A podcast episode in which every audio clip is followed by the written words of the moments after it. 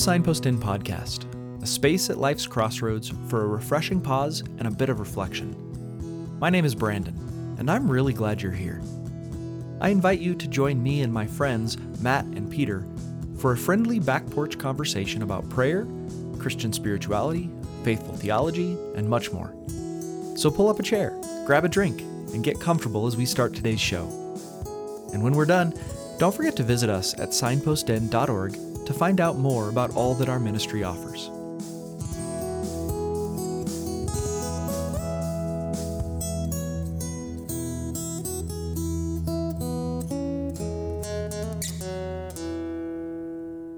Hey, Matt, it's good to see you back on the back porch. It has been a while. It's good to see you too, Brandon. I'm really excited. We have started off 2023 with a bunch of interviews. And so this is like kind of one of our first episodes back from several interviews. And we're recording this during the season of Lent. And that seems very appropriate as a time to talk about, well, saying things like, I'm sorry and I have limitations. And so, first of all, listeners, that's what the episode is going to be about. I heard this dad joke, and this has been one I've been wanting to do a podcast on this for a while. And the dad joke is that the three hardest things to say in the English language are I'm sorry, I need help, and we're we're we're just Worcestershire sauce. Worcestershire. we're, Worcestershire sauce or whatever, however you say that word, which is I think is absolutely true. That is mm-hmm. one of mm-hmm. the hardest things in the English language to say. mm-hmm. um, anyway, I may be the only one that finds that funny, but I think that's very true. So that's what we're going to talk about today. But we're going to leave out Worcestershire sauce. We're going to talk about I need sorry and I need help. But before we do that, Matt, because it's been so long since you and I've talked, I want to talk just briefly to you and ask you if you know all the stuff that Signpost Inn is doing this coming year, because this is a great opportunity to talk about that. Yeah, well, I know I know a few things. I know because I personally know a friend that that is here in my hometown that is actually going to be going up to the special prayer retreat for young professionals that's oh, specifically nice. for them, really? which is is so exciting. And she's so excited, and it's it's super neat uh, because you're in Colorado and I'm in Texas, and it's so neat to meet people that have been to a, a, a prayer retreat because they're like, oh, you get it then because you've been there and you've done it and it's kind of it's almost like a special club. It's like oh you're one too? You're a signposter this is cool.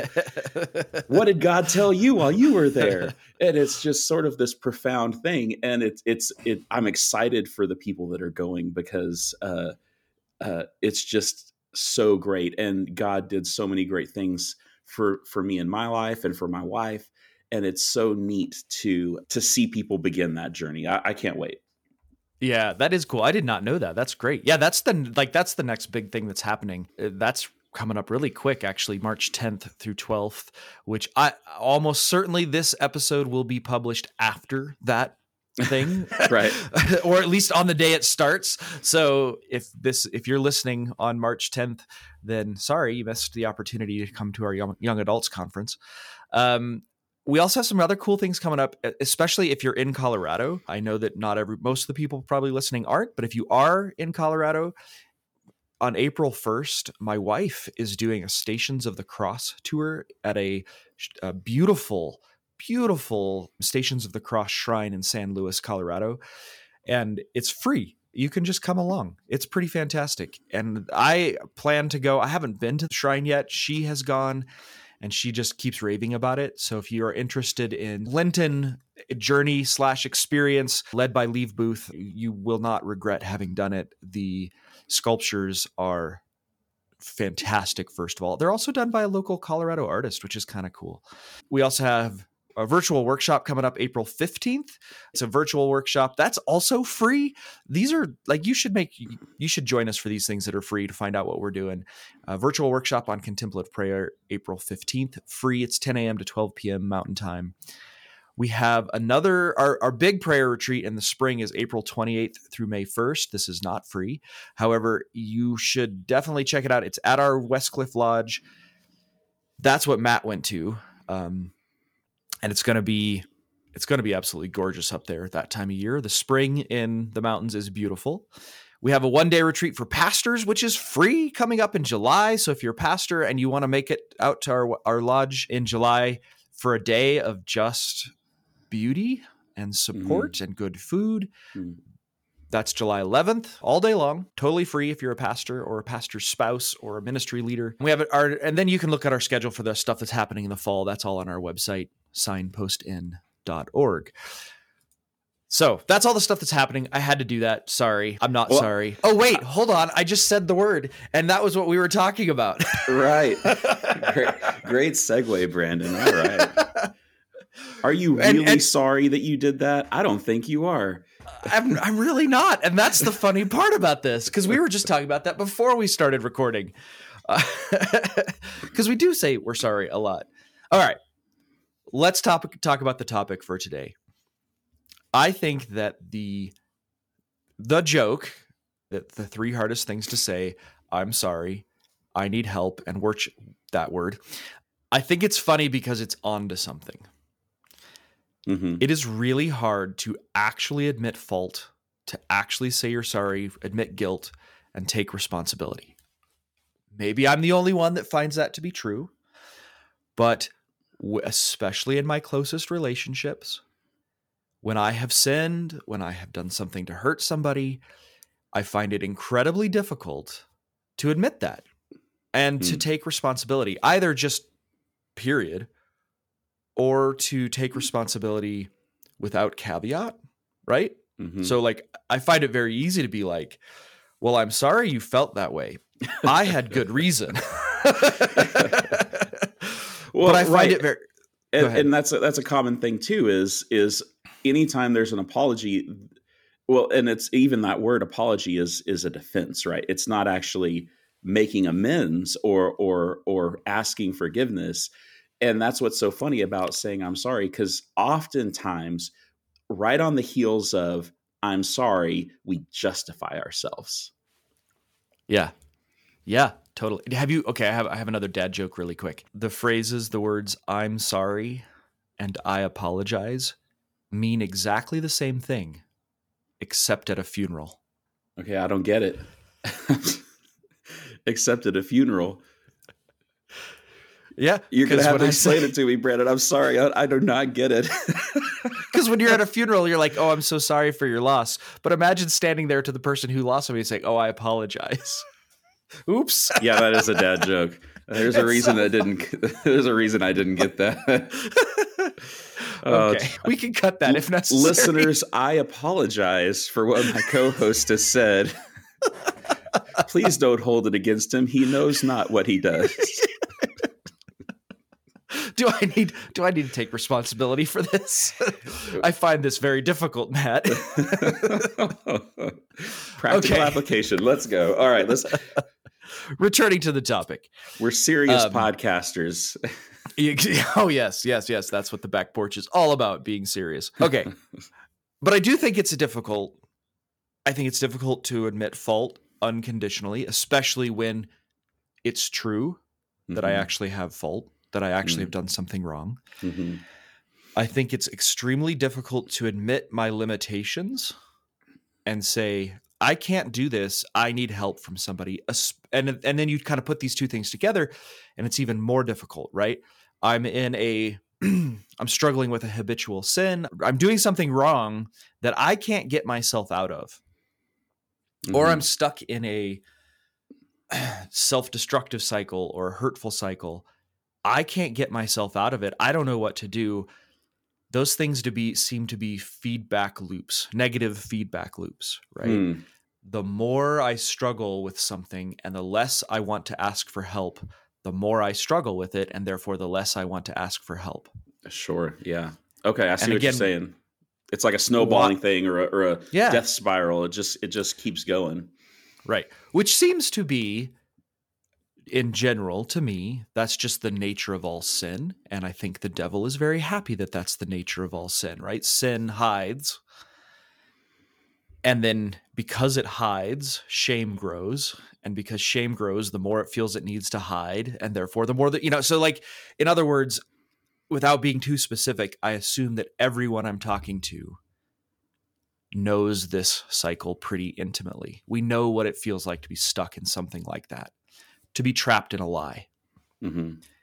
And I, I, in my experience, myself and most people that I talk to, when they're facing that, when they see that, the question they ask is, why am I, why is it so hard to get out of this? And to be perfectly honest, I don't think that's particularly helpful. I think there's some helpful stuff to talk about theologically there. But a more interesting question is will you admit fault? Hmm. Will you take responsibility? Will you admit you need help? Hmm. And to unpack more deeply for your particular self, what reasons, be specific, are preventing you from admitting that you're wrong or that you need help? Hmm. That seems to me to be much more helpful in this context. Right. Well, and and for me, as as you're talking about this, there it, it seems like you automatically get into this this need to defend, right? Defending yourself. I mean, we do it by nature, right? It, whenever we're perceiving something's at risk or there's some sort of a threat, we go into a defense mode. And if we're talking about this relationally saying i'm sorry and actually meaning it, it it's it's a dangerous place because the the status quo of that relationship is in jeopardy. This could mean loss. This could mean reciprocation. This could be uh, this could mean a lot of things.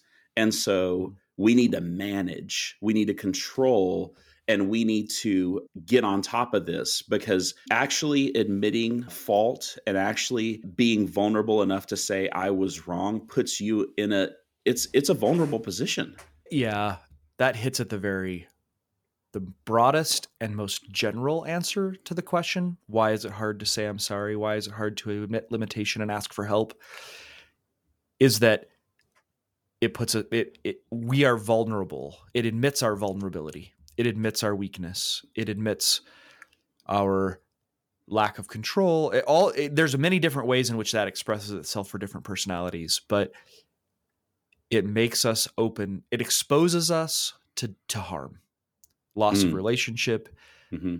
disapproval uh, there's a you know so it exposes us and and i think that's the most general answer in some sense which was which is sort of like saying the reason it's hard to admit fault, the reason it's hard to ask for help, well, I don't know. But anyway, is, yeah, I think this is true, is sin, capital S. We are mm. broken people and we are trying to secure our own futures. We are trying to create our own significance all the time. And failure especially of the kind that is sinful that hurts people or offends God. And limitation exposes the lie at the root of sin. I can't secure myself completely. I can't create my own significance completely. Hmm.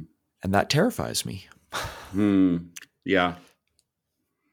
Yeah. Well, and I think it's it's obviously true that none of us likes the feeling of being vulnerable and exposed. No, nobody wants to be in that position. Nobody wants to be there. And yet you can't you can't have a good understanding of grace or standing before God's throne without entering into that.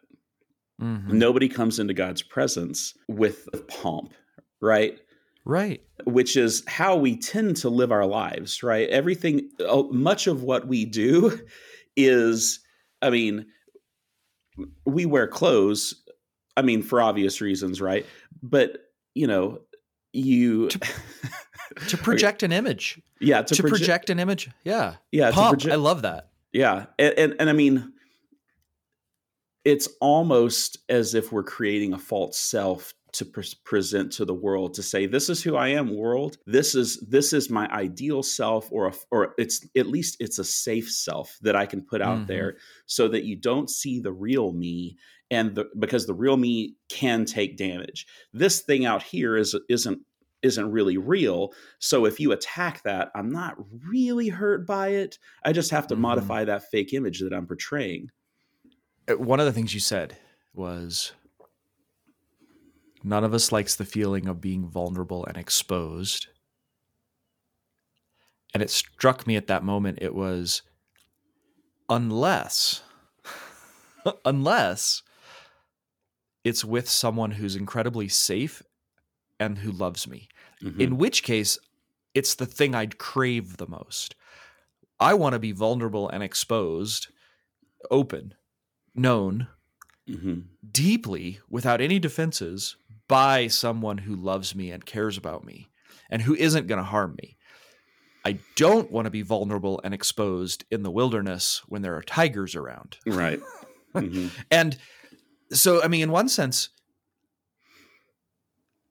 in one sense, in this fallen world, the projection of an image, the wearing of clothes, the wearing of armor Mhm. Makes a certain amount of sense and isn't a bad thing because there are tigers around. There are things that are trying to kill us, and we do need to have protection. Mhm. But I wonder, Matt, do you think that the do you think like that one of the fundamental lies at the heart of our fallenness is that it is unsafe that basically the the lie one of the lies that Satan is saying is it's unsafe to be vulnerable and exposed before God. Absolutely. Absolutely. Well, and and I can't help but go back to the story in Genesis where Adam and Eve, what's the first thing they do whenever they they they take the fruit? They go and make clothes out of fig leaves. Now, what's that about? You you've you've sinned against God, you've disobeyed, and the first thing you do is try to cover yourself. Yeah. Yeah, and they were ashamed. Mm-hmm. Yeah, we Mm. cover our shame.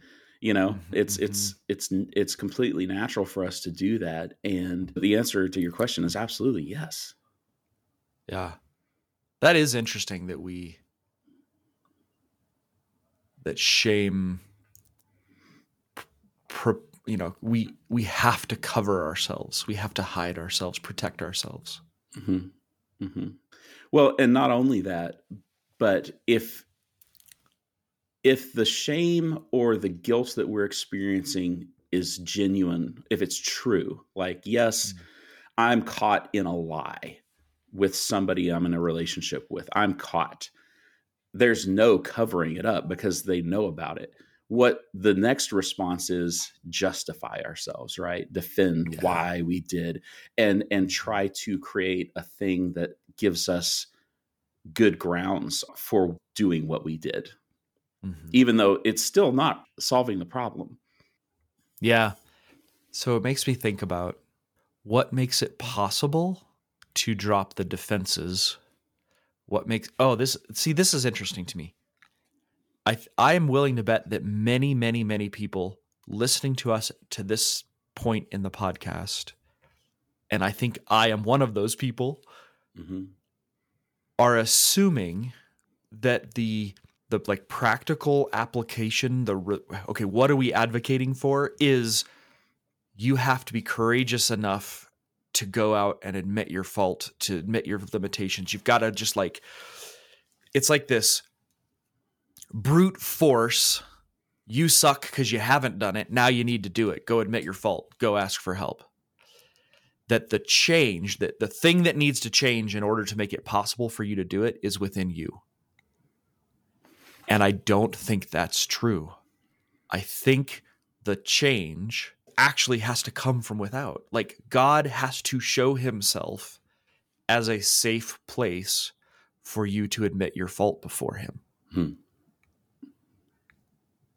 which that to me so here we are in the season of lent hmm reflecting on our sin.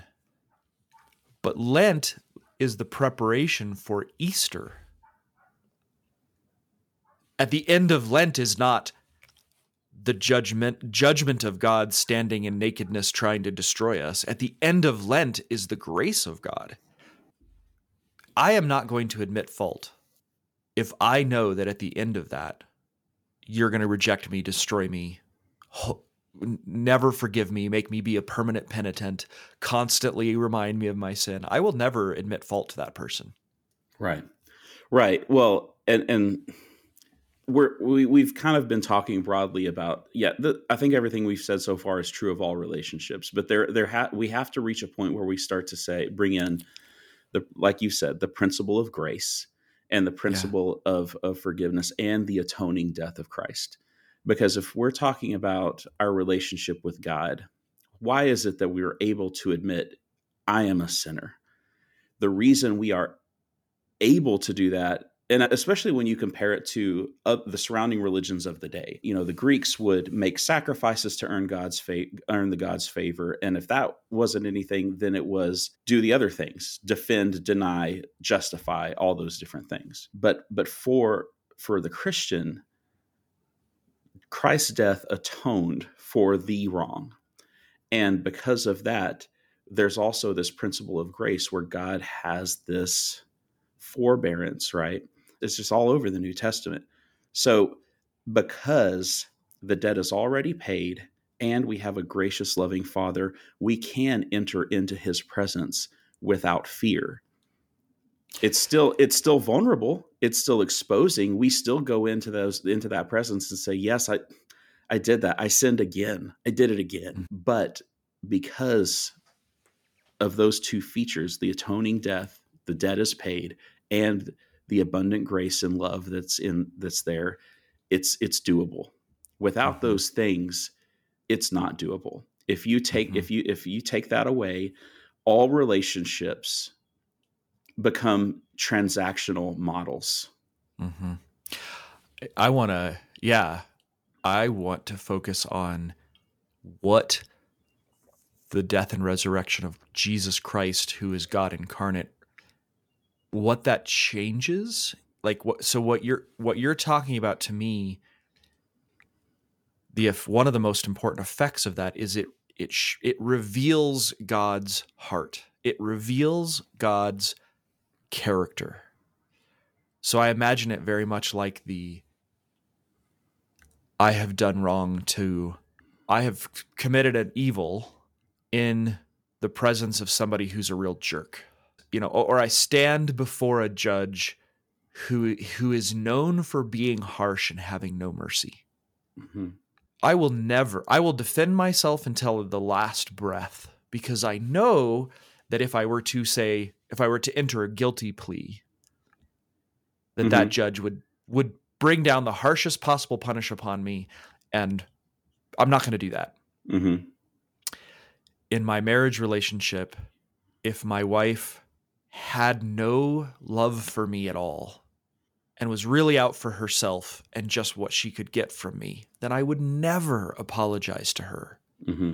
because it would only result in me being abused and hurt and to, you know she'd hold it against me forever all kinds of stuff which is by the way how relationships die that's typically mm-hmm. how they mm-hmm. end up dying yep but what God has revealed himself to be in Christ through the death and resurrection is the exact opposite of that kind of person.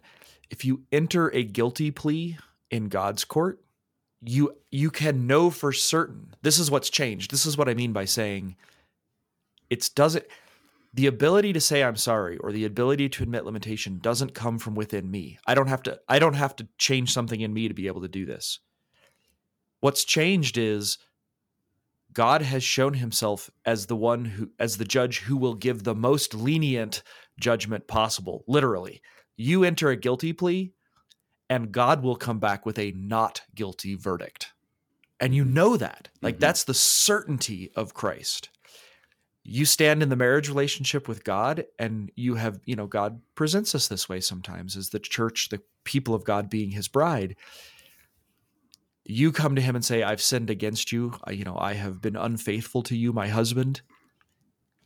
And you know for a fact i know for an absolute certainty because of christ and who he has shown god to be that he won't hold it against me that he won't bring it back up in the future that he won't that in fact his response will be this like tender loving oh my gosh i will help you what do you need?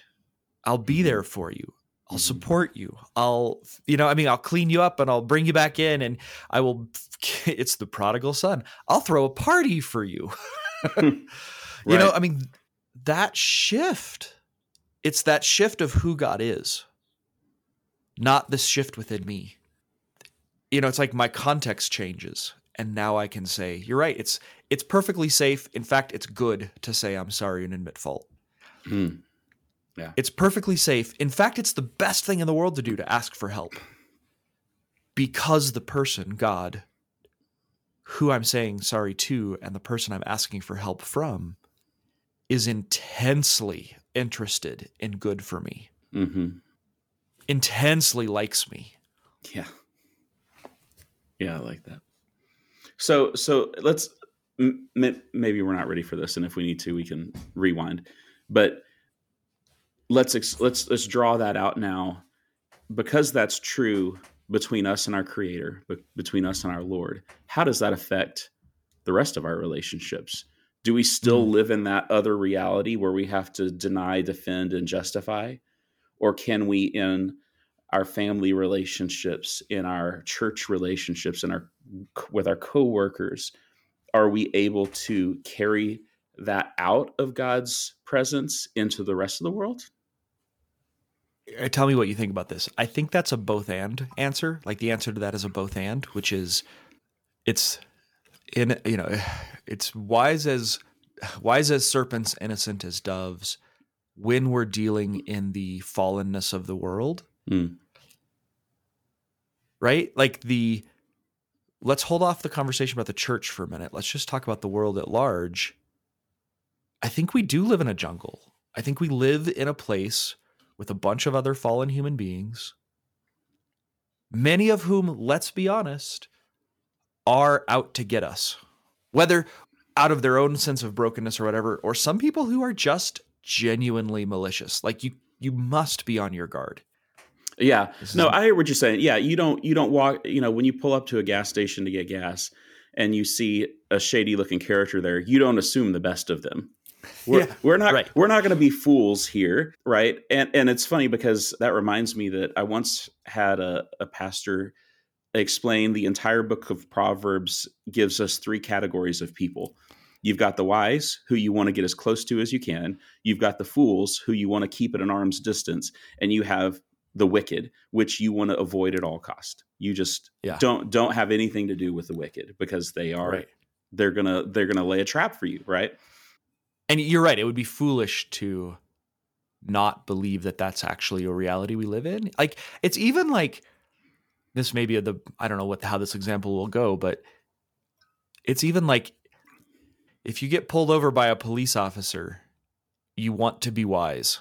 You you don't you don't just assume that he has your best interest in mind because he's wearing the badge. Right. You know, because there are criminals who are cops. Not to Yeah. I'm not trying to be political. I'm just saying that. But, there are criminals who are in every job. Crim- Mhm, Let me put it mhm. different. There are sinners in every job. Sure, sure. Well, and and you know, we, we talk about the different categories of relationships. Sometimes we do find ourselves in careers and in work environments where we actually work for somebody who is if if they weren't constrained by laws or by social convention of by by any number of things, they would do everything they can to exploit us. I mean, Right. let's face it. Some some of us who are listening to this or have have had Mhm. jobs at one point where the manager that they worked was a tyrant and cared Mhm. nothing about you and so yeah that's different right they they are Right. a, they are an actual threat right and we all Right. and we also live in in the modern world where threats exist so let so Yep. we're that's that's acknowledged and we're not again we're not going to be fools we're going to be wise but let's say that that we're not in that situation so we we can address avoid Yeah. the wicked but what about Sure. whenever we what about our our real relationships what about our family relationships what about Right. relationships we have with our, our our friends in our local congregation and our churches Yeah. can you say i'm sorry and admit you need help in those relationships Yeah. It seems to me like we narrow the circles. Like we're we're like Right. doing concentric circles, right? Here's the world, be wise. Narrow it down now to your closer friends and churches and you know your your relationships with people who are around you and again to me that seems to be a both and question or uh, or a maybe better stated the the answer is contextualized based on the people in that relationship the circumstance you're in etc so like you can't even assume that your church is going to always respond well to you it's made up of fallen people yeah yeah I think there's another circle or at least another context in which we can talk, but I think still at this point, even in your family, right? Mm-hmm. Like, mm-hmm. I just, I think my wife and I, I think we navigate this fairly well in our relationship now. So I did something dumb the other day and offended her, and I was and I was kind of putting up walls, and she was really mad at me. And to be fair, she was right. Okay, let's let's let's just be clear. She was right the thing I had done was hurtful. And I needed to apologize. But I also know our relationship like there when the anger is really high and the and the the the emotions are very present. That's not the time to be like okay, let's let's just lay it all out and we have to wait until it calms down. Like mm-hmm. there's a there's a wisdom there, right? Then we can have a normal conversation. I can say I'm sorry, she can hear it she can apologize for anything she may need to apologize for. I can hear it, and and we're and the two of us aren't tempted to hold it against each other as right. we are right after the thing has happened. You know, because like right after the fight, I'm just red in the face and ticked off. It's probably not the best time for her to come and say, totally i'm sorry with no you know she she's got to be a little careful yeah to use me as the example now that so i mean just there's wisdom there too right Sure. Right. Yeah. And I mean, essentially, I think what we're getting at here, or I think as Christians, we are people of reconciliation yeah. because that's the that's what we've been that's what we've received reconciliation is a key component of what the atonement was about and so we have this we have this model from our righteous and just god that says, be reconciled with one another. Mm-hmm. And that's dangerous. That's mm-hmm. risky because in order to have true reconciliation, we have to own our faults. We have to recognize the reality of our own sin in our other relationships. And when we've been sinned against, we also have to give them the same forgiveness and grace that we've received. Mm-hmm. And the truth is is that even though as Christians we say this, and this is the thing that the kingdom the is ideal. built on yeah this is the yeah. ideal we still it's it's still always a risk when dealing with other human beings because mm-hmm. they're they have the freedom to not forgive us. They that is entirely their right now granted mm-hmm. if they're christians too there's at least hopefully the holy spirit will work in them and say um, you're you're required yeah. according to what I've yeah, given you. You, you no oh, longer oh, have the right. Yeah. Yeah, yeah. Yeah. Yeah. You're required to do that, but they still have that freedom. We still have that free. We have the freedom to hold grudges if we want to. Now that's right. death to you. That that is going to eat you right. eat you from the inside. But the the but we can we, we, we can. often do uh, absolutely yeah. And I think you know I I, keep, I can't help but think about it that, that uh, participating in our church's recovery ministry has been so key here and it, it's it's kind of funny because you know we we often you know 12 steps has been around for so long and people it's it's almost kind of a cliche but the idea of of having like fearlessly looking at yourself and admitting the truth about yourself is is a, is so important and it's actually mm-hmm. freeing and then confessing and making amends also risky makes you mm-hmm. feel vulnerable exposes you but until you go through that you mm-hmm. cannot have peace there is no reconciliation you're still trapped in that old sinful way of de- defending justifying mm-hmm. denying shifting blame and doing all those things that we do as sinners and we need to make that tr- and, and if but if you want freedom if you want if you want to live in a place like you have in the presence of the father you have to you have to give that person the permission to act out their role, which is grace and forgiveness. Yeah. So so going back to a, a family relationship, right? You and your wife could continue to have essentially a relationship that is a a, a, a ledger of debits right. and credits. You totally could. Yep. If you want to do that, you can. Or you could do it God's way and say, I am going to forgive. My, my forgiveness is going to be my default. And when when something happens that it hurts me, it costs me, I'm gonna I'm gonna be on my default stance mm-hmm. is to forgive. I will accept their genuine apology, their genuine request for forgiveness, and let yeah, let grace let go the ledger. Yeah, yeah. E- I mean, easier said than done. Just so people know. I mean, we I recognize we recognize that that is that's not an easy place to be. That also requires, I think, a bigger context within God. Like for me to forgive is such a vulnerable thing too, because mm-hmm. that means I pay some price. I hurt, and that is not a simple flip the switch in your will and suddenly you don't feel bad anymore. That's not a simple oh my goodness, I my default is forgiveness. Now I forgive everybody, and I you know sometimes you. Well, it costs you. It does. Yeah, and sometimes the hurt is so bad mm-hmm. that even the desire to forgive isn't enough for my body and my soul to really sink into the safety of God. And that but so but which to me brings us to the kind of the heart of the matter, which is again coming to know God as the certainty of that ideal. He always will forgive, certainly. Mm-hmm. No questions asked, no doubt about it.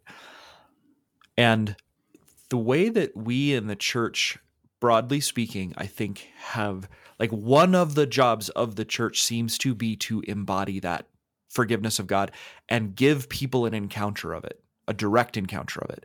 So, like a church where a community that I go to. So the church has done this in different ways, and I think sometimes institutionalizing it is necessary. For hmm, example, mm, like, mm. well, I think of even like, so to bring it to very specific context for me, I've been thinking about this lately.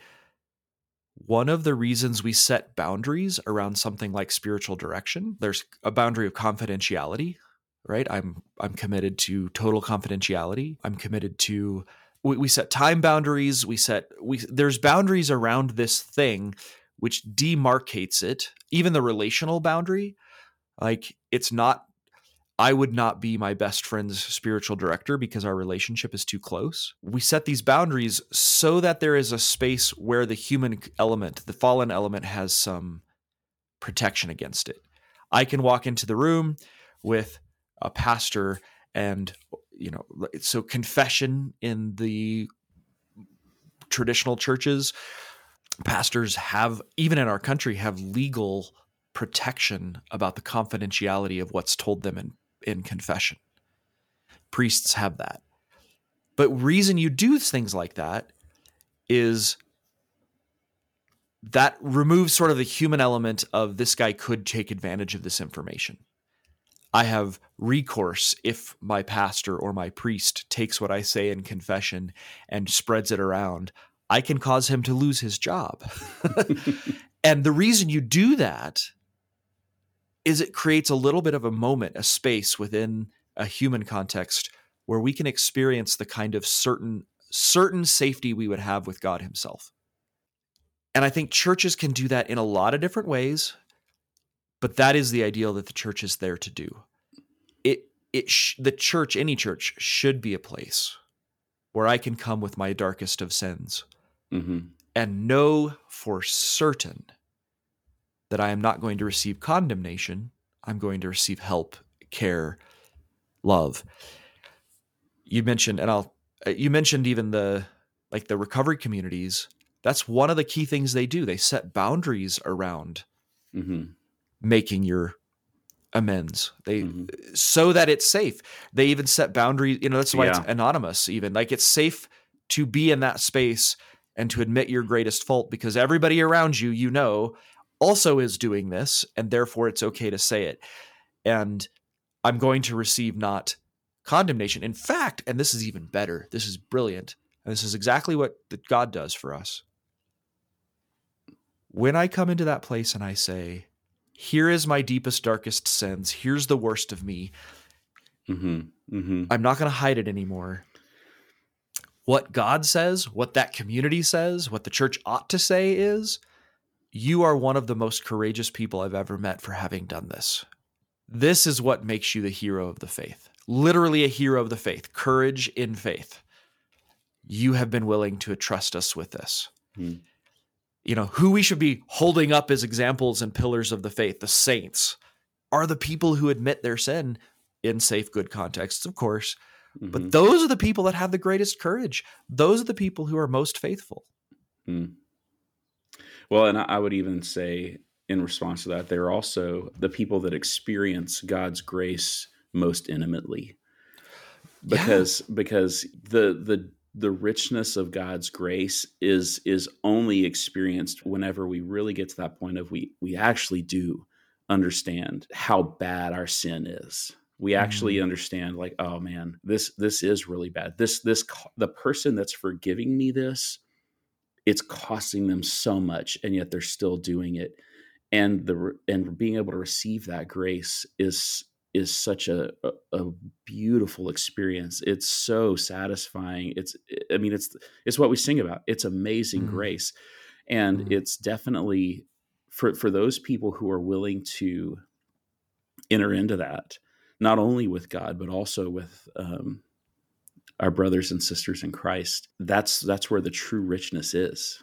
It's Mhm. that's where Yep. you experience that on, on such a deep and profound level. It's it's amazing. It's wonderful. Yeah. Yeah. I think Christ, the character of Jesus that we've been kind of t- trying to talk about, the, the way that he will respond to your sin is certainly good, is certainly kind, is certainly loving. He is so intensely cares about your personal well being.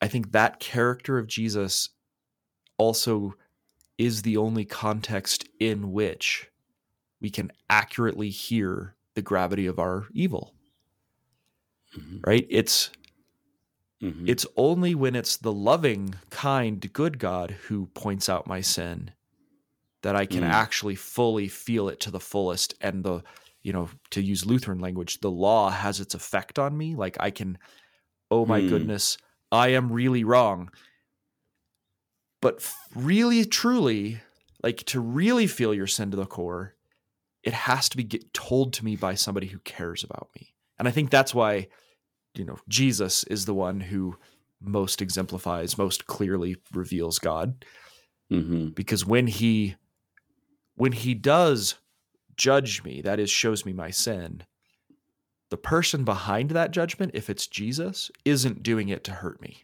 Mhm. isn't doing it to destroy me isn't doing it to put me out in the cold Mhm. but is only doing it for my good. And then you really can feel it. And then you really can have that grace that you're talking about. Mhm. Go ahead. Well, you you used Lutheran language to say the law has its effect on you. I've never heard that phrase, but I love that. For me, what as I, as we were on that same train of thought was what in evangelical circles often point to is they point to the crucified Jesus and they mm-hmm. go they go to the gospels and they explain like this is what crucifixion was. That's how much your sin cost. And mm-hmm. and the the encouragement of people to look at that to to mm-hmm. face the consequences of your sin laid on Jesus' shoulders. Mm-hmm. And whenever you behold that, you start to then you then you recognize that the flip side of that is that's how much he loved me. Yeah. And that's Mhm. and that and so that's the way evangelicals would talk about it is is look at Jesus on the cross. That's how much your sin cost God mm-hmm. to forgive. And then the response to that is holy cow, that's how much Mm. God loves me. He was willing to go Mm. through that to clear the Mhm. debt between us so that we could be together. Mind Mhm. explosion, Mhm. right? It blows your Mhm. mind because it's, Yeah, there's the encounter with the love of God yeah. that actually does make change happen, hmm right? It's not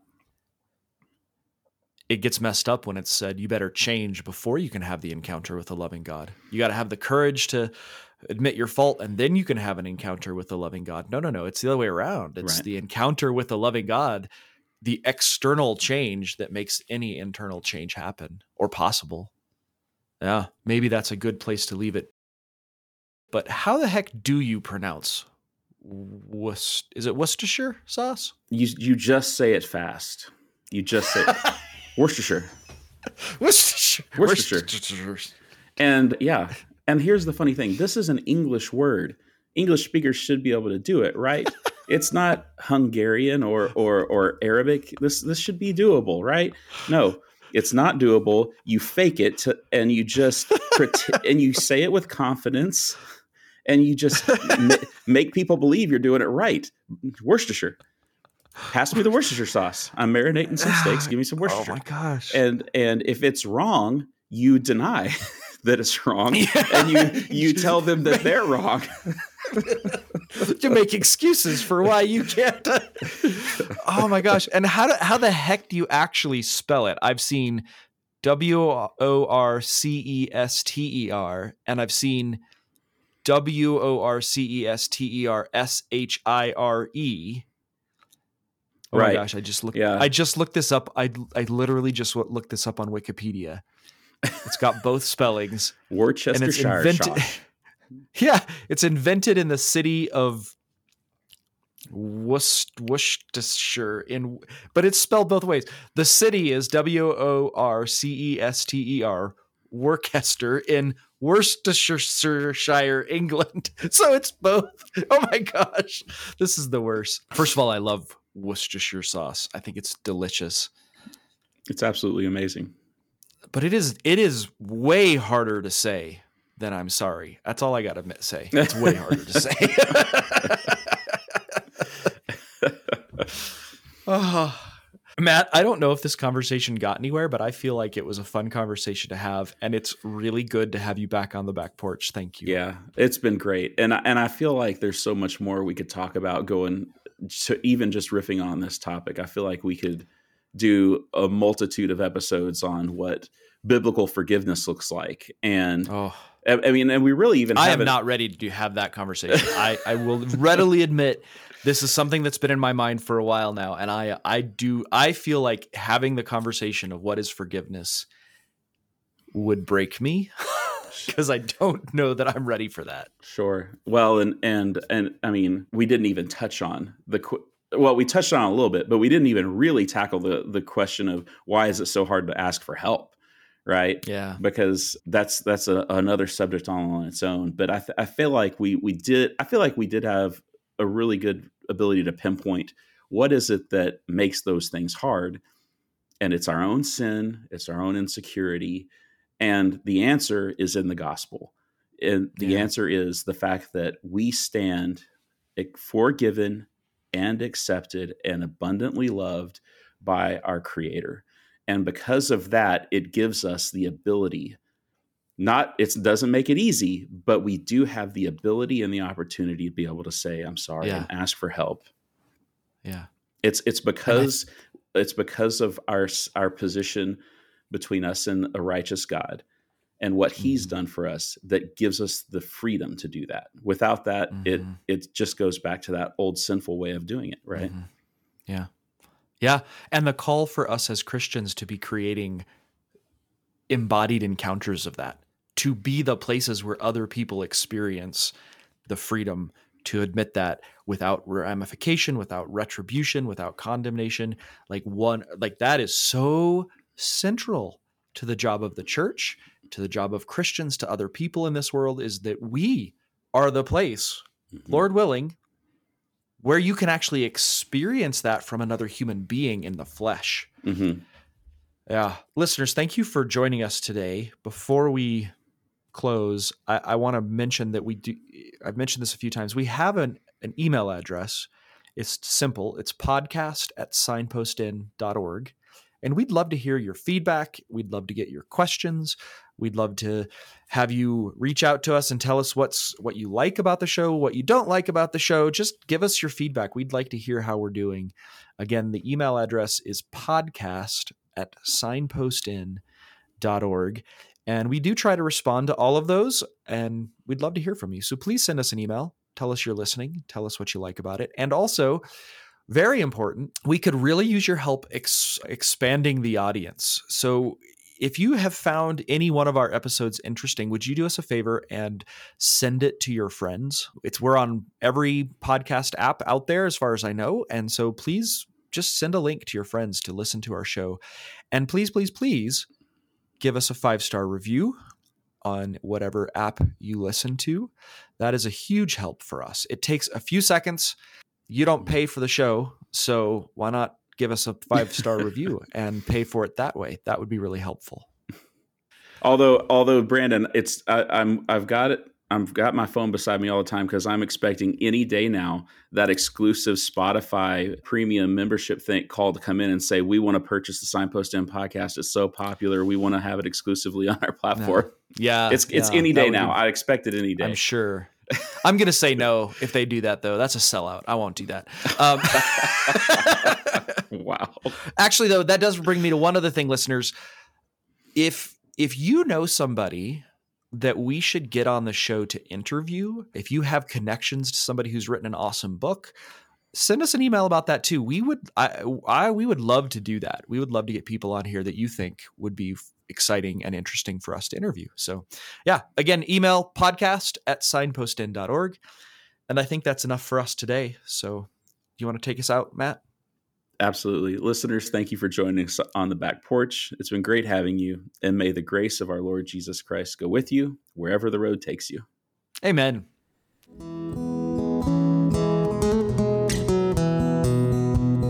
Thanks for listening. This podcast is a production of Signpost Inn a nonprofit Christian ministry dedicated to helping people connect with God and find direction. We offer spiritual direction, retreats, and lots of other resources like this podcast. Please visit us at signpostinn.org to learn more. We especially want to thank our generous donors who support our work and keep this podcast going. If you've benefited from something you've heard on this show, please consider supporting us by making a tax-deductible gift at signpostinn.org/donate. That's signpostinn.org/donate and thank you.